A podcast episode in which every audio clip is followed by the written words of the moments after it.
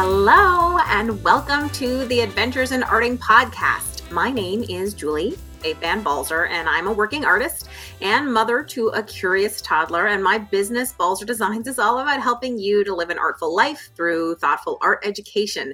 And on this podcast, together with my super special co host and my mom, Eileen Schubalzer, we ask questions of each other and our guests while discussing learning, the creative career path, finding balance, looking at art, setting goals, and why being creative matters. Our goal for this podcast uh, is to stimulate your imagination. So, hi, Mom. Hi, Julie. How are you? I'm good. And so, it feels good to be good because this has been such a winter of sickness for everybody. Yes, that's so true. And the theme today that I gave you is that we're wrapping up 2022. And uh, I, I basically, the format is I said, you come up with three questions that we both have to answer, and I'll come up with three questions that we both have to answer, and we won't know what the questions are before we start. And one of the reasons that I thought this was, I mean, A, it's fun to sort of like throw questions at each other, you know, a little bit. That's always an interesting thing. I think that's what so much conversation is about anyway, right? It's not sort of like regurgitating information. But the second thing is one of the things that I teach all the time, like to my private coaching clients or my boot camp students, or like we talked about it this month in group coaching, is about reflection and evaluation. It is the step that I think a lot of people miss when they yes. make art or uh, do anything really. Write something. I mean we joke about this because my husband right now is in school and i feel like i'm talking to a teenager when i'm like okay well if you finish the test early you have to go back and check. Did you answer the question? Did you you know what i mean? And we we talk about it all the time because there is a desire to just be done with a task as opposed to considering. And so like currently i'm teaching this class the carve december workbook and a huge part of that class is getting um, better at carving, not through me teaching you, like, here's a carving technique, here's a printing technique, but through teaching you a framework for how to evaluate your work, you what you liked, what you didn't, where you had problems. And in fact, so we're on day 23 of Carve December, and a lot of people in the class have been talking about how they're losing steam it's hard to carve a stamp every single day. It really is to carve it, print it, post it, all that stuff. And people have been talking about how they're losing steam. And one of the things I said, okay, is I said, you know, that's fine. And I think what you need to do is not beat yourself up about the fact that you're losing steam, but kind of make a note of it physically in the workbook because that's important. And then figure out how you're going to stop that from happening next year. Not the fatigue, but the bad carving because of the fatigue. So, for an example, one of the things you could do is say, like, oh, I always tend to lose steam around like the 21st because, like, you know, I'm preparing for Christmas or whatever. So, maybe a solution is to plan out my carves really carefully in October, November when I have lots of energy so that by the time I get to those days in December, I don't have to think. I just have to look at what I've written that I'm going to do, pull it out of my pocket and do it. You know what I mean? Because I think the fatigue is not the physical act of carving, the fatigue is the mental exhaustion, right? You know what I'm thinking while you're doing this? As you yeah. know, it's not art for me, but you get fatigue from having to think up a new dinner every day. Yeah. And it's exactly the same kind of procedure of finding a way to make yourself able to make dinner while you're feeling totally blah about everything mm-hmm. that comes to your mind. Yeah. So you can have certain things that are just your go-tos. You can figure out, okay, today somebody else is going to make dinner. Mm-hmm. You can just call the Domino's guy. Yes. Well, one of the things I've done with you when you were a little kid was remember when I would just say, okay, today we're having lemon meringue pie or ice cream for dinner or lunch. I do remember that. I mean, sometimes you have to just change it up a little so that your your mind gets to relax. And the other thing is, just like with your art thing, sometimes you just look in the refrigerator and whatever you've got, mm-hmm. you use it but I, I also think like I'm a big system person, and that's why I think like meal planning or meal prepping, or even talk to Steve about maybe we just have a rotation of like six easy meals, and like when we get tired of one, you bring in a new one, but just taking the thinking out of it. Because so often, I mean, this is what they talk about the mental load with women is that it isn't even necessarily the physical act of doing the thing it is the mental load of being the one who's worrying you know so for instance we're taking a family trip in january and i'm already you know, making packing lists and thinking about like how it's going to go and trying to plan out if anything needs to get bought and da da da da. So it's like it's already stressful, even though it's several weeks away. But I think that that's just that is what they mean when they say mental load, right? Right. Okay, so let's get to the questions. So do you want to go first or do you want me to go first? I'll go first.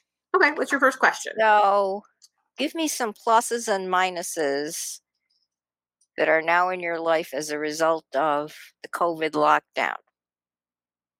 Ooh, pluses and minuses from the COVID lockdown. Okay, so Which in your Well- case coincides with having a baby. yes, So, it does. So it's it's some of it's hard for me to yeah, tell. Figure out. I mean, the big minus to me is like I just feel very socially disconnected. I feel like I just I miss socializing and I feel like I haven't made a lot of I mean I guess I've made a couple new friends from my son's like um parents but I haven't met anybody who's like a let's go to coffee or let's whatever because you're just been so cautious and even a couple times when people have reached out to me I've been very scared to like say okay sure I'll go to a meal with you because I just, you know what I mean? We're just avoiding COVID so hard and it's been so many years. And now I feel like I'm sort of in a hermit place where I'm like, just, I just have my little bubble of people and that's kind of it, you know? And so that has been kind of, I would say, the biggest negative for me. Um, the biggest pro, and this is an incredibly fortunate thing, is I used to travel all the time. I mean, there were times when I would be home five days in a month you know, which is crazy, especially when I was playing New York City rents. That was really crazy. Um, and so I was not sure what it was going to be like after having a baby, but the pandemic basically stopped all my traveling. And then the big question was is my business going to die? Are we going to not have any money? Because I'm the breadwinner for our family and I just didn't know like, as a freelancer, you're not guaranteed anything. So if I don't work, we don't make any money. There's no if i get sick we don't make any money. If i get hurt we don't make any money. So i was like gosh if i don't travel do we not make any money? And i thought that you know i had tried to plan for a baby as a freelancer because of course you don't get any maternity time off right? Because there's no boss to give you maternity time off. Um, so i tried to like work really hard leading before the birth and i sort of hadn't calculated how long the recovery would be so to a certain extent the pandemic was really lucky for me because the best thing to come out of it is that I figured that I can do 98% of my business virtually.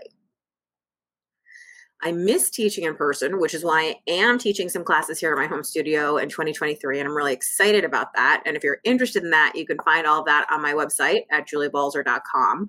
Um, but it's great to know like i can teach zoom classes i can teach virtual classes i can have meetings with people online i can make videos i can you know share things through the membership program and i can do all those things and still you know pay my mortgage and stuff without getting on an airplane so that has been the biggest pro so con lonely and isolated pro business works virtually and i think definitely like i'll take lonely every single time. Do you know what I mean? Because I think the fear of not having enough money to like pay your mortgage or buy your groceries is a much greater fear than like the oh, I wish I had someone to talk to when I have a perfectly nice, you know, husband and a perfectly uh, a, a three year old who's becoming quite a good conversationalist. Never stops talking. You. Yeah. It never stops talking. It's true. So what what's your biggest pro and con? Okay. I have on my phone right now a message from someone saying, let's have lunch next week. And I haven't done that in probably two and a half years. Yeah. And I'm thinking to my, I haven't answered yet. I like her and I'd love to have lunch with her, but I'm thinking I haven't gone to a restaurant to have lunch with someone in so long. Yeah. Um, but I will tell you this because you and I are actually in some ways opposite. I know you don't accept this, but I have discovered that being a hermit suits me. And that uh, I used to go to a million meetings. Now Mhm. some of them are on Zoom, which is very helpful.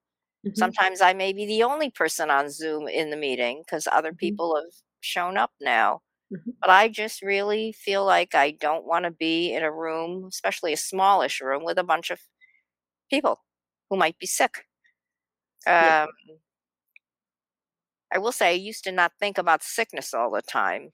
Yeah. And now it's become a part of my life, an ongoing part where I always think about it. Mhm. Well, Uh, I'll say like Steve had a cold the other day. It wasn't COVID. We tested like constantly, but he just had he had a cold and he was coughing and stuff. And we canceled all kinds of plans with people because I where I don't think I would have pre-COVID because I was like, I'm not, you know, like we were supposed to go to Maine for a birthday party of one of his best friends, and I was, and we had to call and be like, we can't come. We had we had booked a, a sitter, a hotel, like the whole thing, and had to cancel we were supposed to have a Hanukkah party. We called everybody to cancel again because he had a cold. And so I think I have definitely become more conscious about not not giving anybody any germs. And that I suppose is a very good thing. I will It's say hard. this it's Mhm. really difficult to go back once you found certain things you like. I really like Zoom meetings. Frankly, I'm that person who often turns off the camera because why should I sit there and look at the screen? I turn it on when I'm talking, but I, I just, as I say, my hermiting instincts instincts have just blossomed. I think that's great. So does that mean that so the pro for you is figuring out that you can do meetings and stuff via Zoom and that you're a hermit, and the con is that you're scared to go to lunch with people. I just think I'm more cautious. Mm-hmm. I'm more aware of the exposure if I go to the grocery store. Mhm. For the whole first like year and a half, I didn't go to the grocery store. Steve went to the grocery store for all of us. Yeah, he did. So it's kind of nice. It's like having personal service. Except he would call from the grocery store with like, "What is this? Is this what this looks like?" Anyway, but yes, it was good. What can I He's say? learning. He's learning. He's learning. Okay. Well, then my question for you, I'm actually I'm going to tell a story about it first. So I have always considered myself to be a reader. It's like if you ask me what's something I enjoy doing, I would say reading, right? Um, and so people always do sort of end of the year book things where they say like how many books they read. And I have seen two things that kind of blew my mind. So one, there's a podcaster I listened to, and she mentioned that she had read like 60 or 70 books this year, and I was blown out of the water. I was like, whoa. And then she mentioned that 90% of them were audiobooks. And I had an immediate reaction where I was like, that's not reading. But then I was like, wait a second. What about it isn't reading? It's not like watching the movie, right? Because it is still the book. And like, what's the difference between being read a book versus reading it yourself? And then that started me thinking me about like processing it and blah, blah, blah, blah. And so I have some weird prejudice against audiobooks because at first I was like, oh, I've read like four books this year. I'm pathetic. But then I was like, oh, if you count audiobooks, well, I'm getting, you know, up there, right, into like 20, 30 books this year. And then this woman said, she was like, oh, you guys have read a hundred books this year. You're not even trying. I've read a thousand books this year. And I was like, Wow. how is it possible to read a thousand books in a year, right? And she holds up her kids' books. She's like, this one alone I read a hundred times last month. And I was like, whoa. If we're counting books I read at bedtime, books I read to him in a restaurant, books I read to him, whatever, I was like, I'm pretty close to a thousand too, because then we're talking I read five, six books a day, you know? And then I was like, wow, so then I don't count that as reading books, even though it's reading a book, because it's like not a book for me. You know what I mean? And so it turns out I have all this prejudice. didn't realize like what it means to read a book. So my first question to you, now that I've told given that whole story time there, is what is your favorite book that you have read this year and how did you consume it? I think I too have gone to a lot of audiobooks. Partly because I can multitask. So I can listen while I wash the dishes. I can listen while I, you know, fold the laundry. I can listen when I'm doing lots of other things. The one thing I can't do, I've discovered, is I can't listen while I'm writing checks for bills and things. I mean, any Mhm. I have to concentrate in a different way. Uh, but then I couldn't read a book while I was doing that either. I think one of the things about audiobooks is I I'm very responsive to the voice of the reader. So there are certain books that I've started and then just haven't finished because I can't stand the voice of the reader. And it ta- my irritation with the voice takes me out of the book because all I do is think, "Oh, that's the way you say that," or "That was mispronounced," or you know, "You don't sound like Mhm. whatever." Um, I feel I I listen. But I I think that's the part of my prejudice against audiobooks, just jumping on that, is audiobooks feel filtered through somebody else's imagination. What they imagine that voice sounds like, what they imagine the accent is, what they imagine the speed of the conversation is, what they imagine. For some reason, like I have less of an issue with an audiobook that's a nonfiction book and more of an issue with someone when it starts to get into feeling like they're doing different voices and there's pauses in certain places and not in others because I don't know if I would have read it that way. I don't know. So eh, who knows? But I The make other- voices when I read my son books all the time. So Yes, I know, unfair. and and it's actually pretty wonderful. Um, also, I find that I used to feel like I could never stop a book. I had to finish it. Mhm. I had to read like a newspaper or a magazine start to finish. I couldn't skip articles or skip around, and I don't know why I felt that, that but I just have no patience now for that. If I'm not enjoying it, it's gone. Um, I feel that way about people now.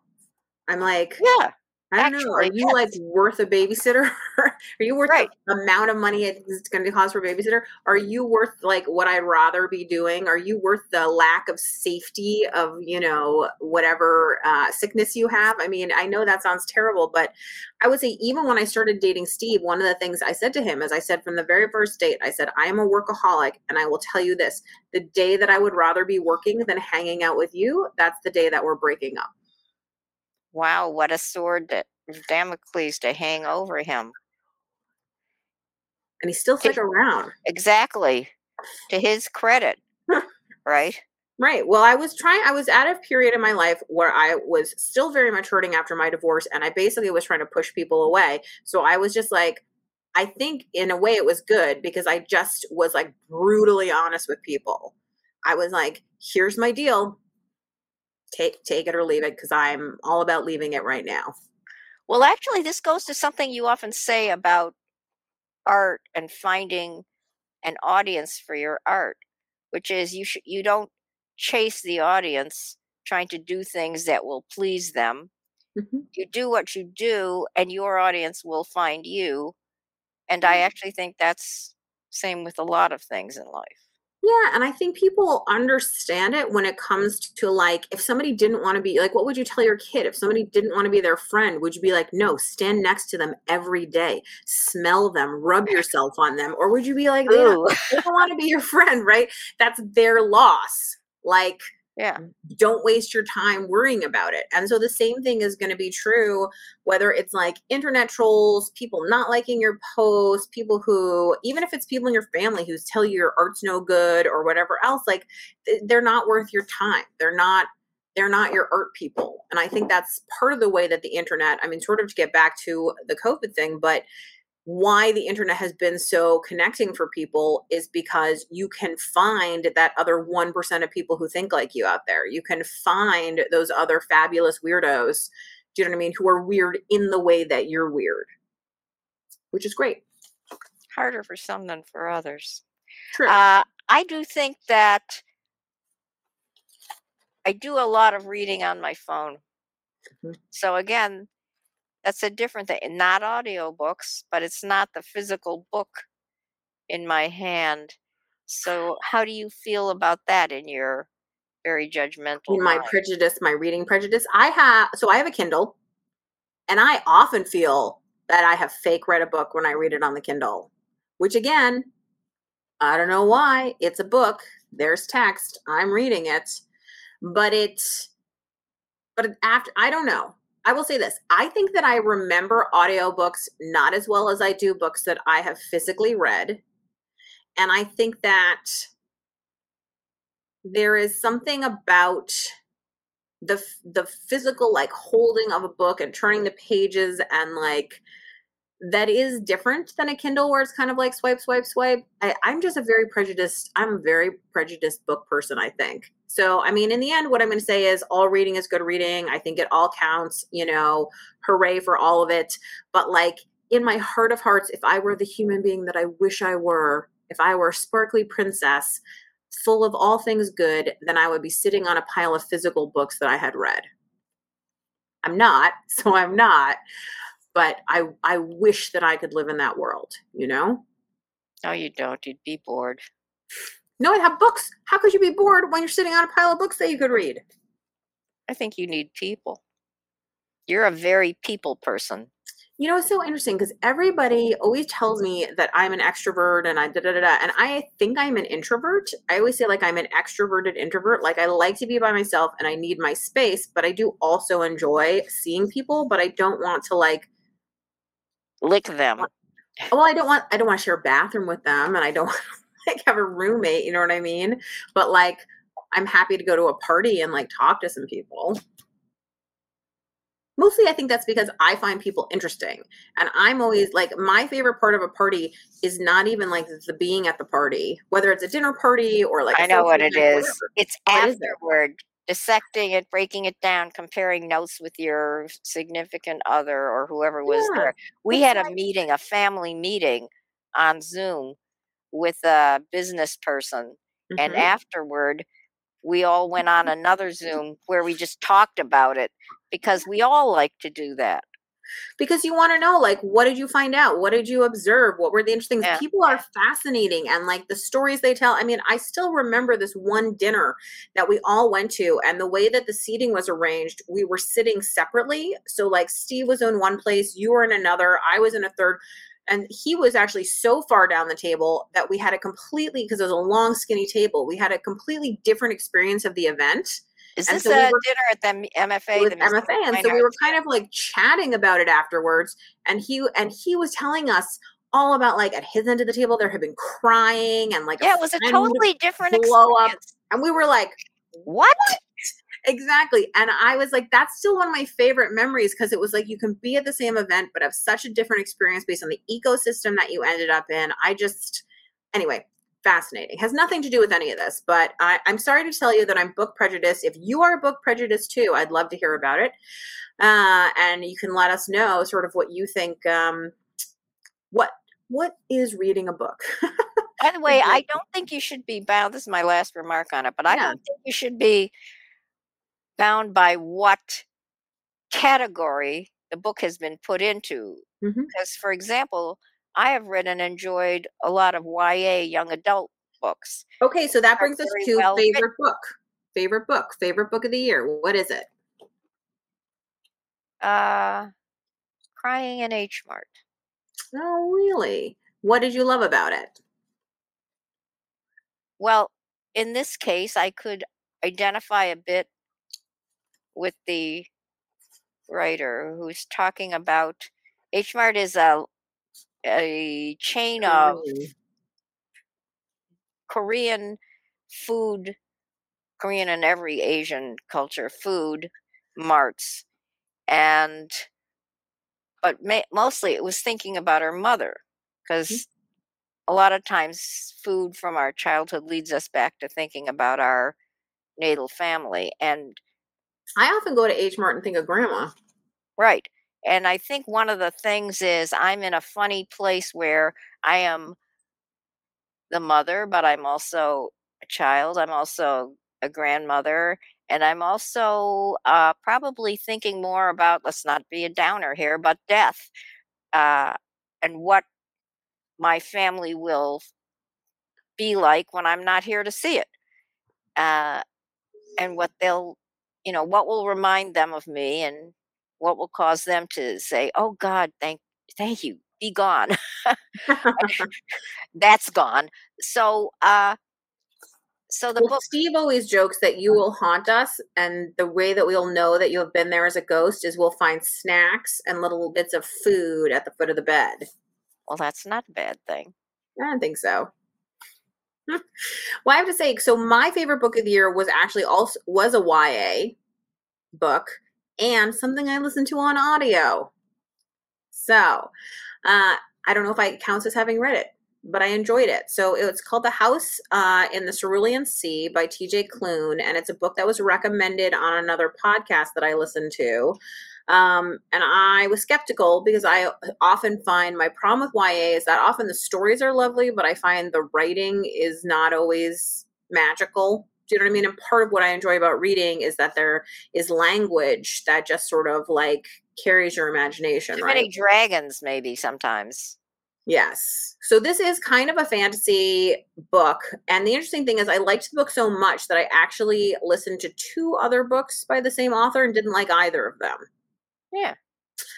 So I thought that was interesting, but this one really hit it for me. So the House in the Cerulean Sea is like a uh, it's a it's a fictional world that sort of runs parallel with ours, in which on this island, right at the house in the Cerulean Sea, there lives the there is a, like a home for magical children, basically.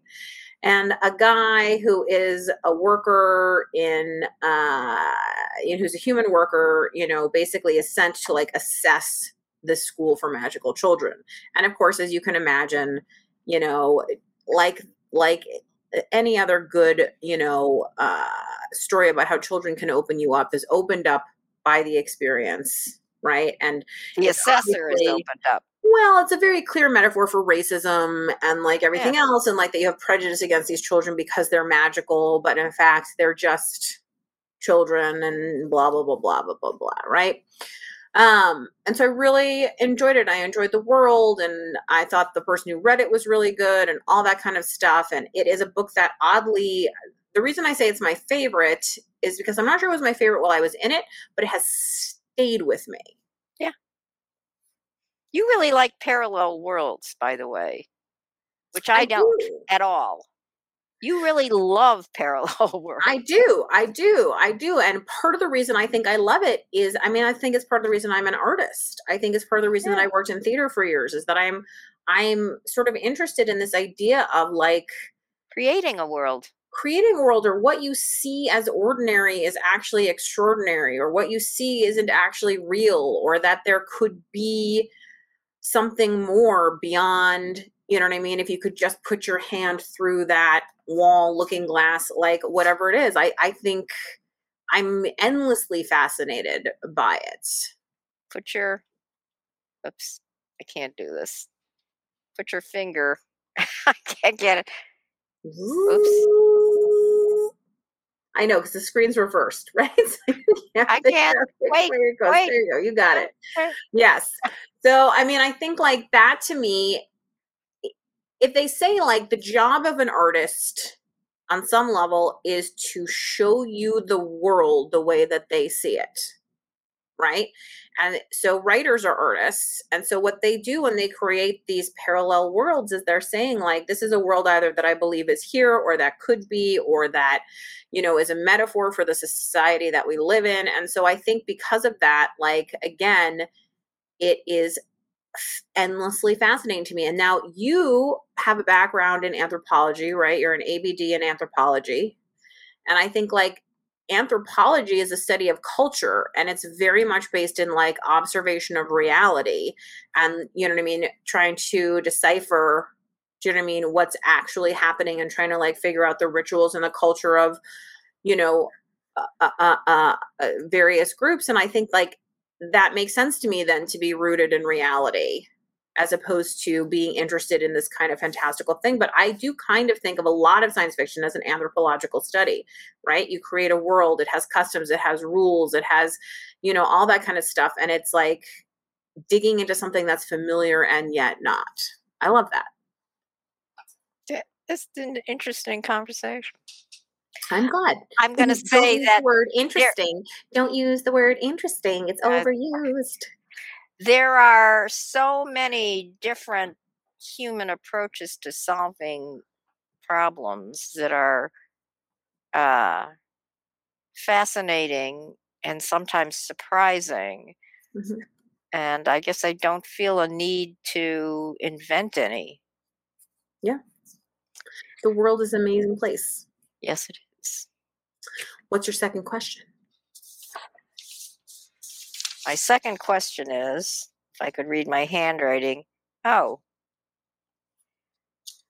Let's talk about something that you would like to do more of in the year to come and something you would like to do less of. And I Okay. will, So third, my third question is the same thing. So we overlap here. Okay. well, I got to ask it first. So you have to invent a new question in the time between now and then. Uh, Okay. I'll Most embarrassing bodily fluids. Go. No. Okay. So what is something? So here's something that I would like to do more of in 2023. It is a resolution that I've had for more than one year, but I feel like my son, who is now three, he turned three this fall, the nameless one. the nameless one, I feel like he is finally old enough for me to maybe get a hold of this, which is I have very much felt like I've been chasing my business as opposed to sort of like directing it. And so I'm very interested in, and this is a grammatical point, but let's say I'm very interested in working on my business and not just in my Or- yeah, business. yeah, I see what you're saying. right. This And is something you've actually, for a long time, you've done this in fits and starts. And each time it's been useful and you've come up with a nugget. But I think what you're saying is you'd like the time to draw back and really take a more holistic look at all the parts of your business because what's fascinating about your business is it's not just one thing. You don't just do Mhm. one thing and you have a lot of different buckets or a lot of different balls that you're Yeah, and like in part of what happened is like I was so I mean, just to paint the picture, like I'm a new mother. I'm the breadwinner in the family. The pandemic starts. My biggest client cuts my salary essentially in half, and I am running for my life. You know, and so bought a house too, which I is bought, had bought it. I had bought a house, had a baby, pandemic, biggest client cuts my money in half.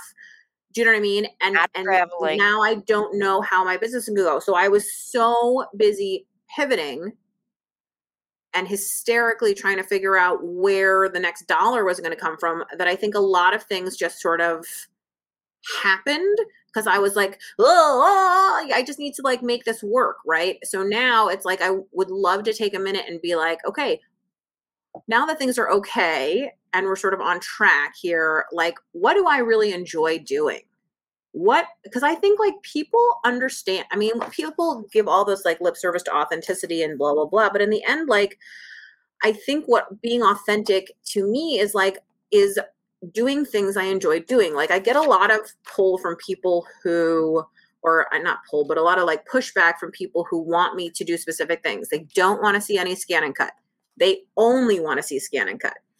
They're only interested in art journaling. They're only interested in stamp carving. Do you know what I mean? And they would like me to sort of like niche, niche, niche. And like I understand that, but I do enjoy a wide range of things. So I, I would just like to take the time, which I think of like planning out like what are the things that I enjoy so that I can translate that passion and that enthusiasm I have for it. Do you know what I mean? Onto other people. And I think naturally, like any human being, it changes over time. I'm not going to be interested in the same things now that I was 10 years ago, even though somebody else might be, you know? And so that there's always a balance there. So I'd like to take some time, assess what I'm really excited and passionate about and want to pursue and sort of, you know, figure that out. That's my big that's my big 2023. I'm I'm insisting to my brain that it's got to happen. Is How that the sort of thing you can do in little bits, or do you need like a gigantic, enormous amount of time and space? Well, the so the answer is I probably could figure out a way to do it in little bits. I often find the little bits are ineffective, even though I think that is the best way always to attack a problem. But the reason I find it effective, un, ineffective for this particular reason, is there's often a big swing pivot in it. You know what I mean? So, for instance, if I was like, you know what I want to do? I want to start a new series on YouTube where I post once a week with, you know, advice about how, how to be a better artist, right? That's fine. And that's an idea I can come with in 30 seconds. And then I can write out a list of 52 videos that I should do, right? But then the bounce off of that is going to be okay, now I have to make time in my schedule to do that. And are these videos also things that are going into blog posts or newsletters? Am I posting about them on Instagram, on, you know, TikTok, on Facebook? Am I, how are these affecting like the things that I'm selling throughout the year? Uh, who is the customer that this is aimed at? What level of student am I, you know what I mean? And so it becomes this thing, which is like, yes, you can come up with the quick idea, but to sort of make it work as part of your business, it's really thinking about like how does it fit with everything else? And then it sort of necessarily shifts things in different ways so then you have to like readjust it. I think about it a little bit about last night steve was trying to build a track for our son out of these little bits and every time he put one piece of the track down something else would pop off right? And it was like it was hilarious to me less so to him um especially as our son kept going daddy fix it um but like it, it is that thing of like, like every time you make an adjustment something else pops Yes, yes. and you need to like look at it. So for me it's like i i in a dream world scenario this is the one where i'm a princess sitting on a pile of books i would also like to be like in a whiteboard room and have like a week where i'm just thinking and planning and like drawing diagrams and figuring things out. And like if if a moves to here then b moves to there then d then c you know what i mean and figuring it out because it is a puzzle and also partially because i don't have any employees I was just going to say because then after the week and you emerge from the whiteboard room, you have to do it all. that's right. as right opposed to saying, okay, now we're going to have this department that does this and this Mhm. group of employees who does that. So that makes it harder. And then yeah so it's like your kid wants to come to the studio to do art. So yeah, so not only do I have to do it all, but I also have to think of it all. And thinking, as we talked about before, emotional labor is the hardest part. But more than that, if I spend a week doing it, I'm losing a week of other work that I probably ought to be doing. Because, like I said before, if I don't work, I don't make any money. You're And we don't make the, any I'm money, with the moving train. Yes. So that is always the problem, which is I'm always loath to give the time to the things that are developmental but don't have a direct payoff sort of immediately because I'm like, oh, but like I need to get those blog posts and I need to write this thing for the class and I need to get this person's email returned and I need to, you know what I mean? So it's it's sort of like I'm thinking about this family trip that I mentioned that we're taking in January and I'm already having like a meltdown about how am I how can I be present with my family during that week on this trip and not the whole time be hysterical that things are burning down. Do you know what I mean? On the other side, there are people who are very lovely and understanding when you say you're on vacation, you're out, or whatever. And there are people who are terrible four letter words who just expect you to be Amazon or Target or whatever and a staff of hundreds of people who can help them right when they want it. And like, I get it, but it just, it's very stressful to me. So I'm going to figure out how to make it happen. Okay, so is that the more of or the less of? Because it's sort So of that's, I mean, so the more of is I want to spend more time working on my business and less time working in my business. That's the succinct answer to that.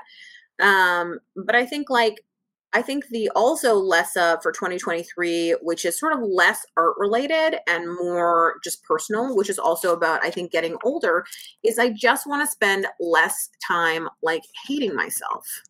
I just want to spend be a good less goal. right? I think it's a good goal always, but it's less time being like mad at myself for not finishing something I was supposed to do, or less mad at myself for like missing a meeting or not responding to something, or do you know what I mean? Less mad at myself for not cleaning up. I feel like it's it is the great desire to do everything, which is all consuming and very difficult, you know, and and the older I get, it is a little bit easier to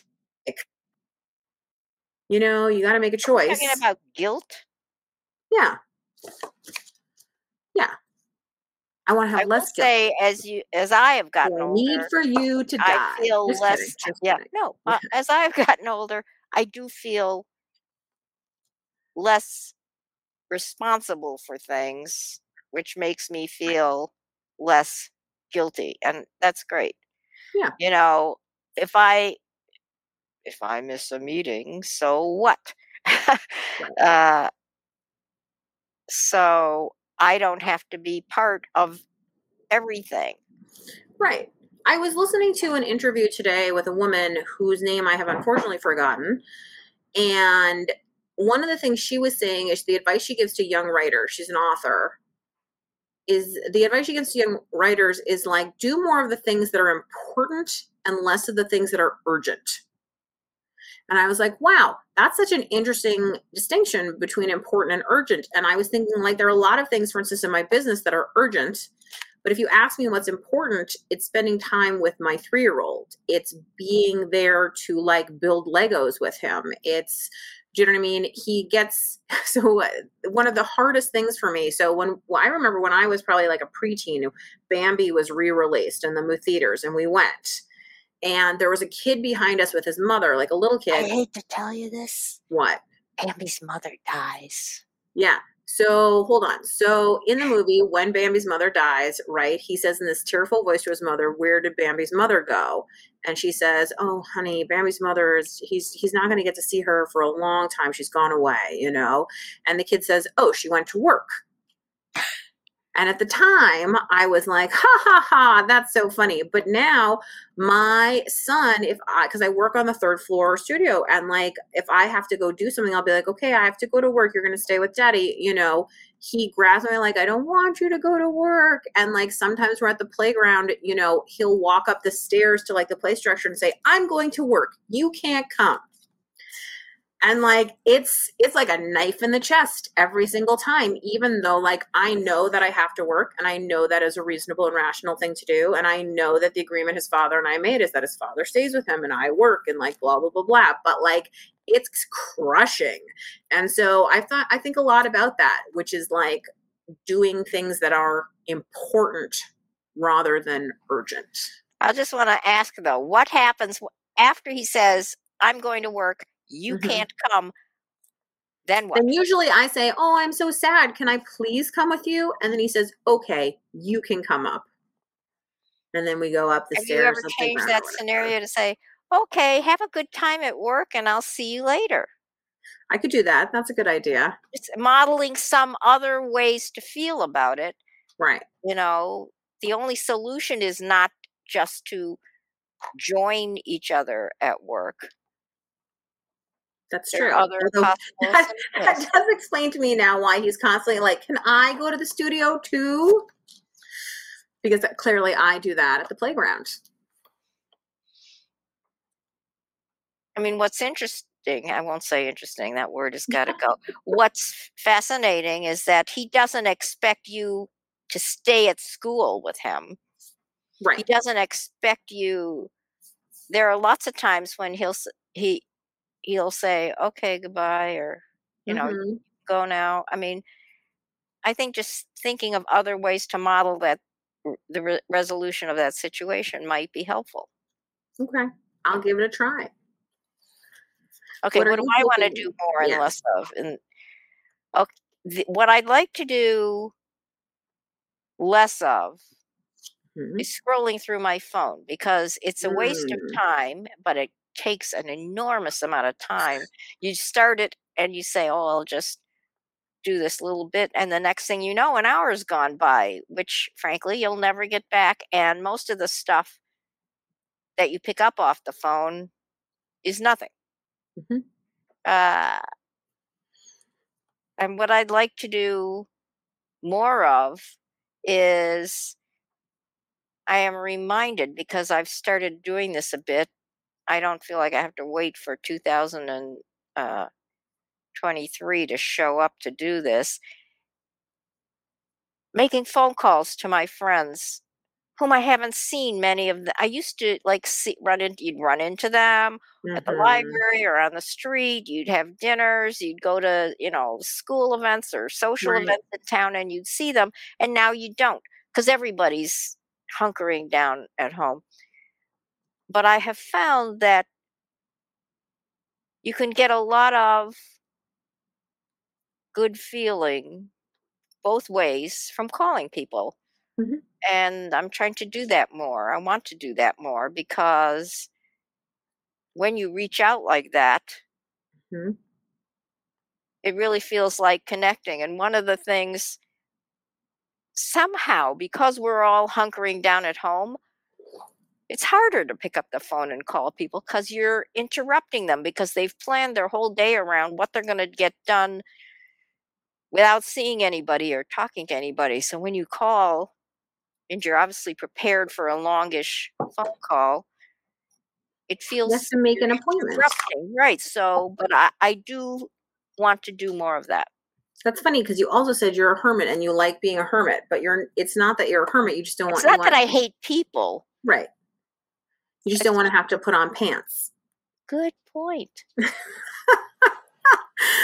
um okay, so then I will ask you my second question, which is kind of related, which is what is the biggest obstacle that you overcame in 2022? I think the biggest obstacle I overcame was I was so bored with you and your family. No, uh, That's tough.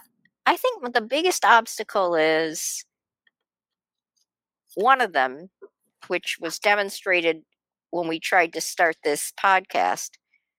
I'm not a person who grew up with technology. I'm a person who, at my age, there were no computers in college. People didn't have computers at home. In fact, That's you didn't lie. get a You computer. told me about the computer that with the big thing with the cards that you had there to go was a room. class I took, which was a very advanced class.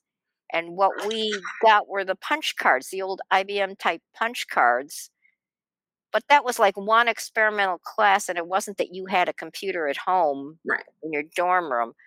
And you didn't have a computer at college until partway through college.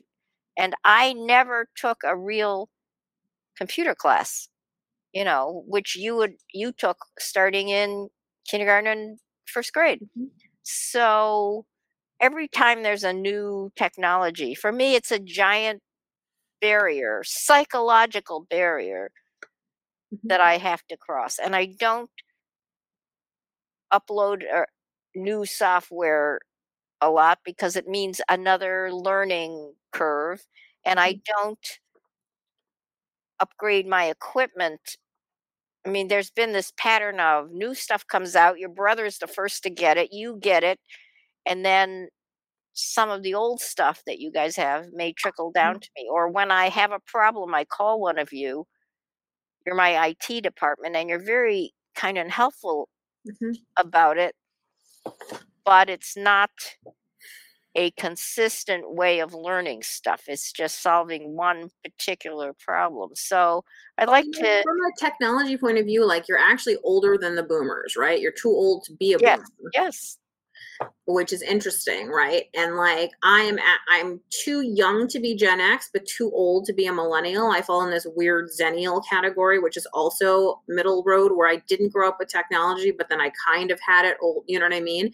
And so I think there is a weird technology gap thing in that generational sort of uh, weirdness, where you're kind of off generation with the majority of people. I remember once a week in your elementary school, you would have keyboarding class. Mhm. Keyboarding was a separate class and it wasn't integrated into your other academic subjects. And one of the family jokes is in high school, you took keyboarding as an elective I took typing on a Typing. typewriter. and you got a B. I got a B minus, working Very to unusual for you. potential. Yeah, that's what Very they said. usually, I had to potential. 4.0 GPA. If I came home with an A minus, my Asian mother had a long conversation with me about why I was doing so poorly. So to come home with a B minus, working to potential, was uh, traumatic to say the least. It threw my whole GPA off for Sorry. my entire, you know, high school career. C'est la vie. So I'm not a very good typist, apparently. What's interesting about what's also related is that I have learned things as you have learned things because then I have to learn them in order to be able to help you. So you were editor of the high school newspaper. You had Mhm. software for that and I had to learn the software in order to help you and there are it's similar to I didn't grow up loving football, but your brother played Pop Warner and high school Mhm. football. And so I learned football because it was an important part of his life. So if you hadn't been a computer person, I probably wouldn't even know how to turn it on. Well, look at you. You're doing so Hey, great. right? hey. Okay, so you've overcome technology. I think the biggest thing that I, the biggest obstacle I've overcome in 2022 has been sickness. So we've been lucky enough to not have had COVID, but Everything gosh, else. have we had every single other disease that you can have. So there was a period of maybe two and a half, three months that I was just sick.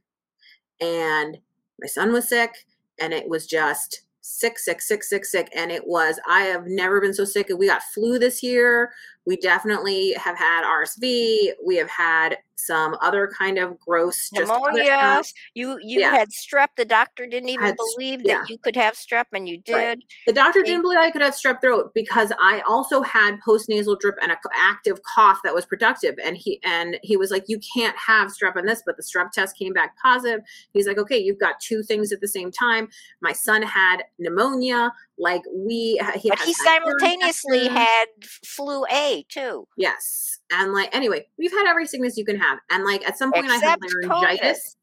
There were what, 4 days that I could not speak at all, which at least one of those days Steve had to go somewhere and I was alone with our son all day trying to like get a 2-year-old to like do things without being able to speak. We did a lot of hand signals. It was hilarious. We reverted back to some baby sign language stuff. Uh, but I would just say like it's it has and the other thing about being sick is besides the fact that you feel terrible and like it's very hard to do stuff and you're tired and like everything is bad i do so much stuff through video and so much of what i do is also talking. It's one of the reasons we've had almost no podcasts in the back half of this year is i've just been sick for three months you know? And so i mean i'm afraid to say that i feel better. Let's knock on everything that looks like wood right now. But it is like it's hard to talk and you i'm like coughing every 2 seconds and i'm you know sound terrible and it's just uh, anyway so that was just really difficult both on a personal level and from an actually getting my job done kind of level too so ugh. Talking is one of your magic powers, one of your superpowers. And when you lost it, you were devastated. I was. It actually was an incredible, like, humbling moment for me where I was like, "H- how do people do it who have lost the ability to speak, who can't like communicate that way? It is so exhausting. Although, on the other hand, I have to tell you, I carried around a sign the days that I had to go and do stuff that said, like, I have laryngitis. I cannot speak. And I, people started talking to me or doing something, I would just hold up the sign, right? And it was amazing how many people were incredibly kind. It was also hilarious how many people then started speaking slowly or loudly. And I was like, I can hear. I didn't suddenly not be able to hear, but okay. You know, and like you actually I- went to the doctor. You had prepared a whole written thing to tell I did. him. I had my name, my date of birth, like my patient number so that I could just hold it up on my phone. I had like the list of things. I had written an entire two page synopsis of my illness so that they had a complete history that I did not have to speak it. I just handed the printout to the doctor who then read it out loud. I mean, it was, but that was the thing is I was realizing that like, how much preparation is needed when you can't speak in the moment. And I think because I have, for instance, I've always been a person who, like, if you said, hey, give a speech, I would probably not prepare that much, to be completely frank. I would just kind of like think of like, what's my major point? And then I would just go because that's always been something that's easy for me. And so it was so interesting to me to have to prepare for daily life tasks, not even like giving a speech in a very considered way. And I actually think, hear me out here, I know this sounds crazy, but it's kind of like one of the reasons I like being a student because it makes me a better teacher is I feel like it made me feel like I learned some things from that struggle that I have taken with me in terms of I teach a lot of classes where the students have to speak.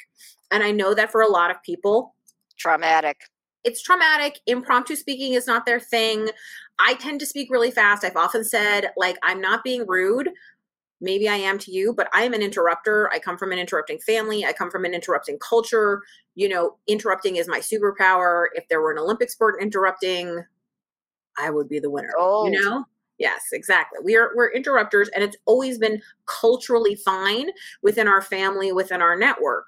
But I do run into people who get really upset about interrupting and then I'm always sort of like, "Oh, oh, okay. This is something I don't get, but I will try to be respectful of your culture of not interrupting. Your very boring, slow culture of not interrupting." Actually, um, people who have come into the family like dating, mm-hmm. you know, and even marrying have often had to adjust to this because yeah. they were thinking it was rude or it was hostile that the two people who were talking in our family were angry when it wasn't at all. Yeah it's just a discussion. You're just talking both at the same time and you're having one conversation, then you loop back to the thing that somebody else said, and then something reminds you of something. So you say your thing, but then you come back. Like it, you have to keep the multiple strands. It's like a weaving of things going. And sometimes you're, you know, grabbing a string from over here, but it's not like you let go of the string over there. So anyway, all of that is to say, I think that like I often think of talking as easy. And it was a good reminder that for some people, there's a level of prep that's required. And I think it has helped me um, in teaching some of my classes to consider a little bit more what I can do to get the students more prepared to have those conversations. Like, what hints can I give them? What do I need to tell them ahead of time? Like, it was not threatening to you at all when I said we were each going to ask each other questions and not know what the questions were before we did this, right? That was not even remotely threatening because you are confident in your ability to talk about it. And me too. I was like, you could ask me anything, and I feel confident that I can talk about it. You can ask me nuclear physics conversation questions. I won't be able to answer them, but I feel confident that I could say that. Do you know what I mean? And not feel embarrassed about it. I would judge you harshly. um, but I think like that's the thing, which is I was reminded how many people need the confidence of knowing what the question is or what the lay of the land is before. And so I think whereas I used to just sort of throw things out in class, I'm now am being a little more careful about telling people like what's coming up so that they can prepare for it if they need to. Also, you're actually doing that with your son mm-hmm. because right now he's at a phase where transitions are hard for, for him. You know, doesn't want to stop playing or he doesn't want to have dinner or bedtime or bath time or whatever. And so you're finding, I noticed that when you prepare him a bit and say, okay, we're going to do this, and then you'll have five minutes and I'll put the timer on, and mm-hmm. then we'll do this next thing, that it's helpful. So you're starting to, so you're starting to think that way mm-hmm. with him. And that's another piece of telling people in advance if you as opposed to just showing up and say okay we're going now yeah and i think it's like i think the warning thing is important so he gives him some sense of control over what's happening like i was saying Steve and I were joking because I always say to him, like, before I put his pants on or before anything, I'm like, I'm going to put your pants on you. And then I do it. And Steve's like, oh, I just do it. I was like, well, think about how weird that would be if somebody just like grabbed you and put pants on. Like, you would be like, what's happening? You know what I mean? It's like you want to know that they're going to do something to you, right? Just I want to point out that's the second time in this podcast that you've We've talked talked about about pants. putting on pants. It's true. it's Just want to mention it as a threat. I am wearing pants, just so everybody knows. I'm even wearing jeans. Um, but yeah, I think I think that the other thing I think is really important about that is I try to give him multiple tasks at the same time. So I'll be like, this is going to happen, then this, then this, because I think that helps his thinking in terms of understanding consequences, in terms of understanding that, like, if when I, after I do this, then that will trigger this next event, right? So after you put your socks on, then you can get a snack and then we're going to get in the car so that he understands, you know, okay, socks go on, which triggers me being able to get a snack. I can't get a snack unless I have my socks on. And that once I get the snack, that means that I have to head to the car, right? That sounds stupid, but it's not any different than when you're teaching somebody to make art and you say, you know, there isn't a right or a wrong choice here. But if you use that high contrast color, then it's going to make the blue pop out. And this is going to be the focal point of your painting because you put that orange over there, as opposed to if you do it this way. Do you know what I mean?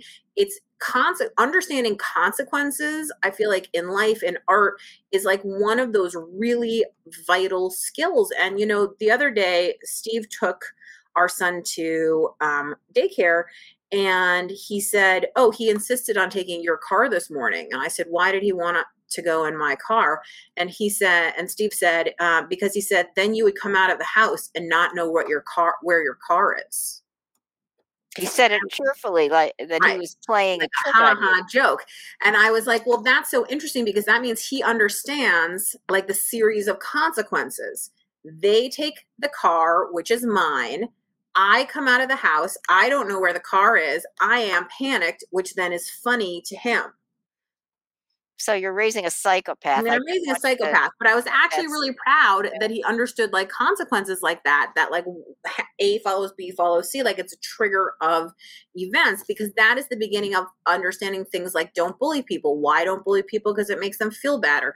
Don't take that from them because that will upset them. Or don't, you know what I mean? Like if you don't understand why not to do something, then it's harder not to do it. And I, and I do think like I recently had a business experience where somebody asked me to do something and it seemed so arbitrary. And then a colleague of theirs explained why they were asking for it. And immediately I was like, oh, absolutely, I will do that. I 100% get it. Because as soon as I understood the why, do you know what I mean? Not only was I willing to do it, but I haven't forgotten about it because now I get why I'm doing it. It's not just some random thing that somebody asked me to do that seems to be for no reason whatsoever. And so I think, again, applying it back to art as everything in life does, if I tell you, okay, now put a layer of white on it, I don't know how that helps you when the class is over.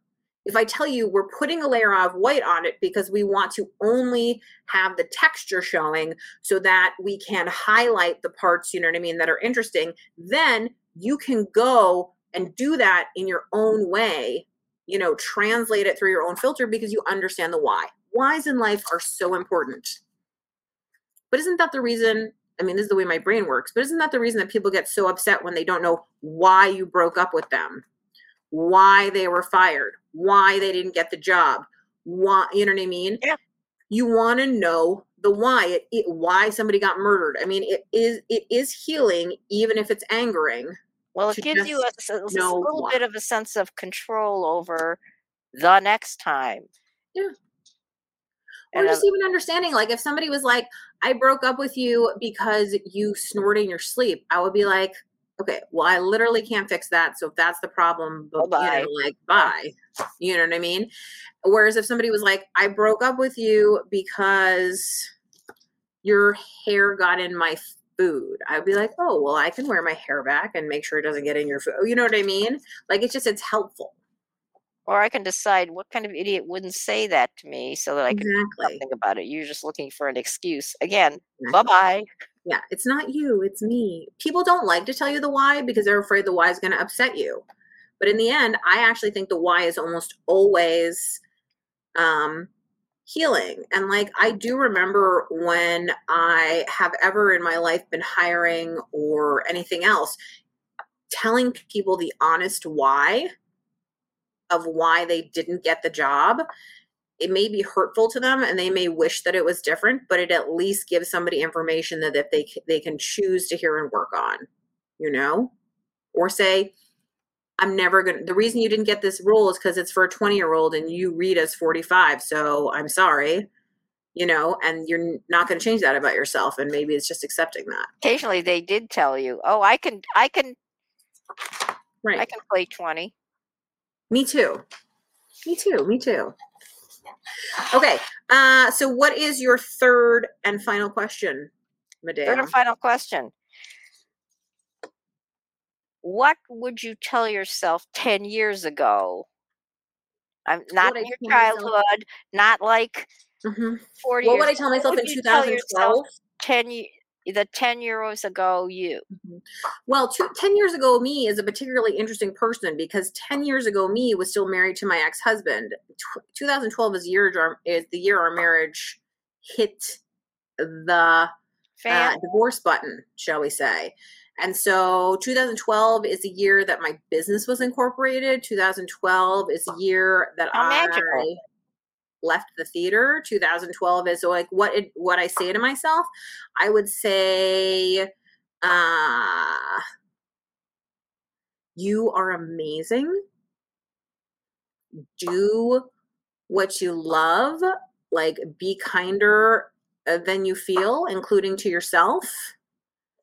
Uh, your girlfriends are the best human beings on earth, and don't settle.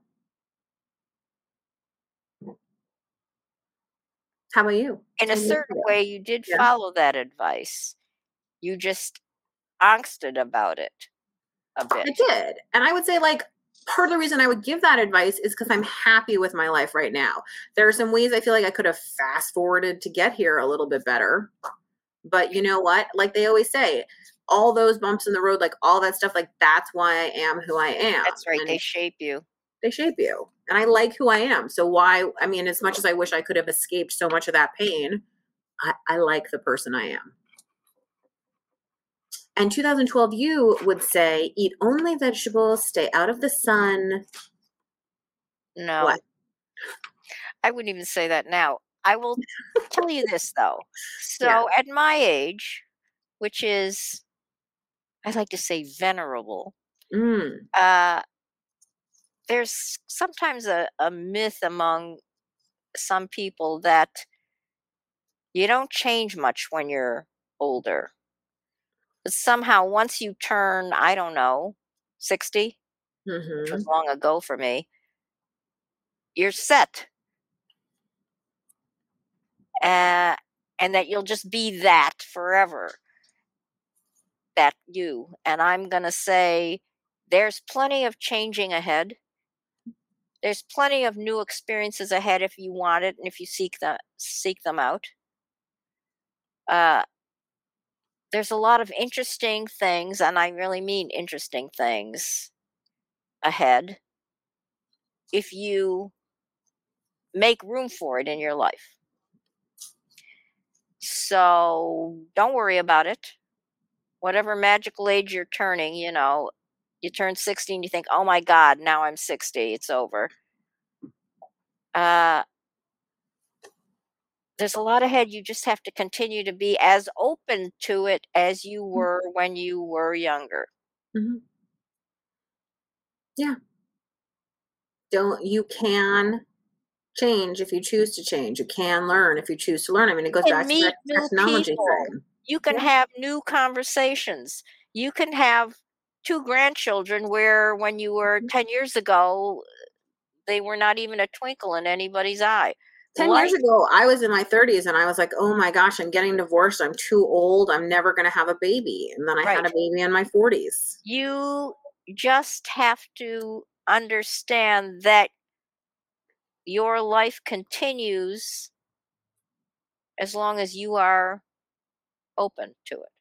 Yeah. You start dying the moment that you stop being willing to learn. I believe that, whether you're 20 or whether you're 70. Like the day that you decide you don't have anything left to learn, the day that you decide you're not interested in learning things, that's the day you start and dying. meeting new people and, Mhm. and you know whatever by the way 10 years ago i didn't know you were going to move here Yeah. That's That's been an enormous change. I did not anticipate that either of my 2 Mhm. children would live here, and now I can drive Mhm. to your house in 5 minutes or less. True. Well, I had lived in New York at that point for 12 years or something, Right. so it didn't seem like there was any chance that I was coming home. But here you go. Here I am. Okay, so I had to change my last question since you stole it. I don't think that the fact that I said it before you means I stole it. I think it just means we're on the same wavelength. That's fair. That's fair. Okay, so this one is simple and it's something we've done in the past, which is just what is a recommendation that you would give to people? Something from 2022 that gr- brought you pleasure and you would like to share that joy with other people. And if you want, so you can think about it, I will go first since I had to come up with this question and think No, I answer. can I can go. okay. I will say this.